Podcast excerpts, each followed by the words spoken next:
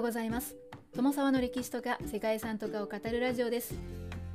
このチャンネルでは社会科の勉強が全くできなかった私が歴史や世界遺産について興味のあるところだけゆるく自由に語っています。本日ご紹介する世界遺産はフェルテノイジードルこの文化的景観です。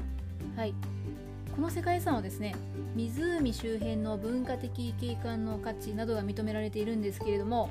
湖はオーストリアとハンガリーの国境にあってここはフェルテー湖そしてまたの名をノエジードル湖というふうにも呼ばれています。周辺に住む人々からも親しまれていて世界遺産名にも、まあ、この両方の名前が使用されているということですね。世界遺産に登録されているのはハンガリー北東部ジェールモンションショプロン県からオーストリアのウィーン南東部のブルゲンラント州にまたがるヨーロッパ最大の塩水湖地帯です。1993年にオーストリアのノイジードル湖ゼーウィンケル公園が保護区として承認されていて2001年にハンガリーのフェルテー湖を合わせた周辺一帯が世界遺産に登録されました。フェルテノイジードル湖はヨーロッパで2番目に大きくて水が浅い湖で周辺には渡り鳥など約280種の鳥類が生息しています。またコウノトリの繁殖地としても知られていてここは生物学上でも重要な場所となっています。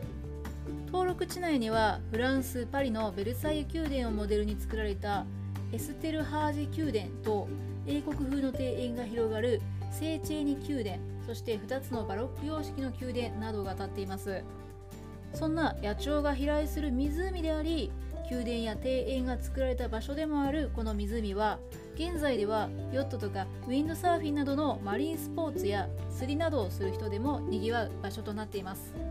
ということで本日はヨーロッパ最大の塩水湖の文化的景観文化的価値についてご紹介するんですけれどもこの場所は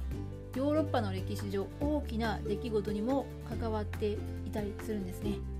ということでどんな世界遺産なのかよかったら最後まで聞いてみてください。この番組はコーヒー沼で泥遊びパーソナリティ翔平さんを応援しています。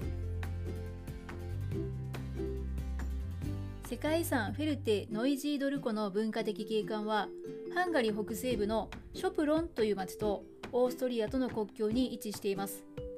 この湖は中央ヨーロッパで2番目の大きさであるステップ湖です。この湖はヨーロッパ最大の塩水湖でもあってオーストリア側がノイジードル湖ハンガリー側がフェルテー湖というふうに呼ばれています。フェルテーというのは沼地とか湿地帯という意味があるそうです。湖の面積は約315平方キロメートルあるんですがそのうちハンガリーの領土が75平方キロメートルで残り240平方キロメートルがオーストリア領となっています。湖の水深は最も深いところでもわずか1.8メートルととても浅い湖なんですね。湖はこの湖ができた紀元前1万8000年から紀元前1万4000年頃ぐらいから少なくとも100回は完全に干上がったという歴史を示しているそうです。近現代の歴史上でも湖の完全な消失が何度も詳細に記録されているそうなんですね。その際には小麦など農業が行われたということもあるそうです。はいそんなフェルテ・ノイジードル湖の周辺には足が生い茂っていて野生生物たちが住処を作るには絶好の場所となっているそうです。すごく足がいっぱい入るそうですね。特に渡り鳥などの鳥類が多く生息していてここでは約280種を見ることができるそうです。ヨーロッパハチクイとか赤ハシハジロなどですね。日本では聞いたことも見たこともないそんな種類もたくさん見られるそうですね。またコウノトリの繁殖地にもここはなっているのでコウノトリが卵を産みやすいような環境づくりというのも行われているそうですね。昔からコウノトリは幸運をもたらすというふうに信じられていたそうで人々は煙突の上に巣作りの台を設けてコウノトリを招いていたそうです。他にも黒い翼を持つ明るい黄色の鳴き鳥である西コウライウグイスとか小さくて愛らしい水鳥であるカイツブリそして木の枝から巣を吊り下げる釣りスガラという珍しい野鳥にも会える。そんなバードウォッチングのスポットともなっているそうです。生物学上でもこの場所は重要な地であると言えるんですが特にノイジードルコはノーベル医学生理学賞を受賞した動物行動学者コンラート・ローレンツの研究対象になったということでも知られているそうです。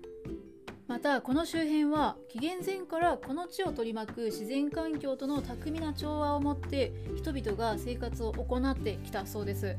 そしてこの場所は2つの国に挟まれているということもあって古くからさまざまな文化の交流とか混じり合いというのがあって独特な景観が作り出されました。その独特の景観というのがブドウ畑が広がる田園風景の中に中世の宮殿がいくつか建っているというものです。特にオーストリア側の湖畔には村落の郷土の文化があふれる建物であったりとか18世紀から19世紀における宮殿などを見ることができるそうです。そしてそのような宮殿の中で最も有名なものはハンガリー領の北西部に立つエステルハージ宮殿です。エステルハージ宮殿はバロック様式の宮殿で宮殿の南にはフランスのバロック様式の庭園というのが広がっています。外観はパリのベルサイユ宮殿をモデルにして作られていて有名な作曲家のハイドンが音楽監督として住んでいたということでも知られているそうですね。また他の代表的な宮殿にはセーチェーニ宮殿があります。これはこの地域に宮殿のような邸宅が作られ始めた18世紀から19世紀頃によく制作されていたバロック様式で英国風の庭園というのを持っています。この頃のオスマン帝国による支配の影響というのも見ることができるそんな建物となっています。はいということでそんな独特な自然環境と景観の残るフェルテ・ノイジドール湖の文化的景観なんですけれども歴史上の事件に大きなきっかけを与えた場所でもあるそうなんですね。この世界遺産のある田舎町ショプロンがあのベルリン崩壊に大きな影響を与えたそうです。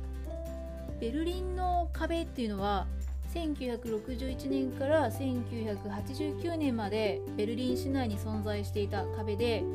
冷戦時代に東西ベルリン間の通行を全て遮断して西ベルリンの周囲を隔離したコンクリートの壁ですね。ベルリンの壁っていうのはドイツ分断の象徴でもありかつ東西冷戦の象徴でもあった、まあ、そんな壁なんですけれどもね。その壁が崩壊したのが1989年11月9日でした。そしてそのきっかけとなったのがこの町ショプロンで1989年8月に催されたヨーロッパピクニックと呼ばれるものでした。これは旧東ドイツ国民がピクニックと称してハンガリー国に入国してそのまま隣国であるオーストリアへ脱出していくというものです。当時東ドイツから同じ東側陣営のハンガリーへの旅行というのは許されていたそうなんですね。そして旧西ドイツの国民はこのショップロンに東ドイツ市民を集めてそこから中立国であるオーストリア経由で西ドイツへ脱出させるということをしたんですね、まあ、このピクニックを装った亡命というのに手を焼いた東ドイツは結果的に市民たちの不満を和らげるためその後西ドイツへの旅行っていうのは認めることにしたそうです。11月9日に東ドイツ当局の記者会見で西側への旅行は認める。だけど許可は必要というふうに発表しました。ですが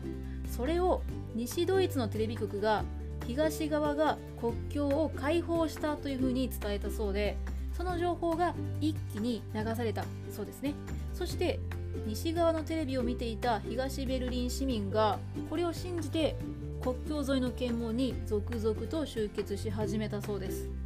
で東ベルリン市民は次々と検問ゲートを開けて西ベルリンになだれ込んでいって最終的にベルリンの壁が崩壊するという、まあ、そんな事態に至ったそうです、はい。まあ、私もね詳しくは知らなかったんですけれどもそんな歴史的な出来事があってその発端となったのがフェルテ・ノイジードルコの文化的景観のある国境の町ショプロだったということだそうですね。今ではひっそりとした穏やかな湖と中世の宮殿とかブドウ畑という文化的な景観の残る場所なんですけれども実は忘れられないようなその悲惨な過去とね平和への架け橋となったそんな重大な歴史があった場所だったということです。またフェルテー・ノイジードル湖は現在では海のない内陸国であるオーストリアにとっては重要なウォーターレジャーの行楽地にもなっていて首都圏から気軽に自然観察を楽しめるスポットとしても非常に人気の高い場所になっているそうです。ということで本日はオーストリア共和国およびハンガリーにまたがる世界遺産フェルテノイジードル湖の文化的景観についてご紹介しましたここまでご清聴いただきましてありがとうございます。では皆様本日も素敵な一日をお過ごしくださいね。友沢でした。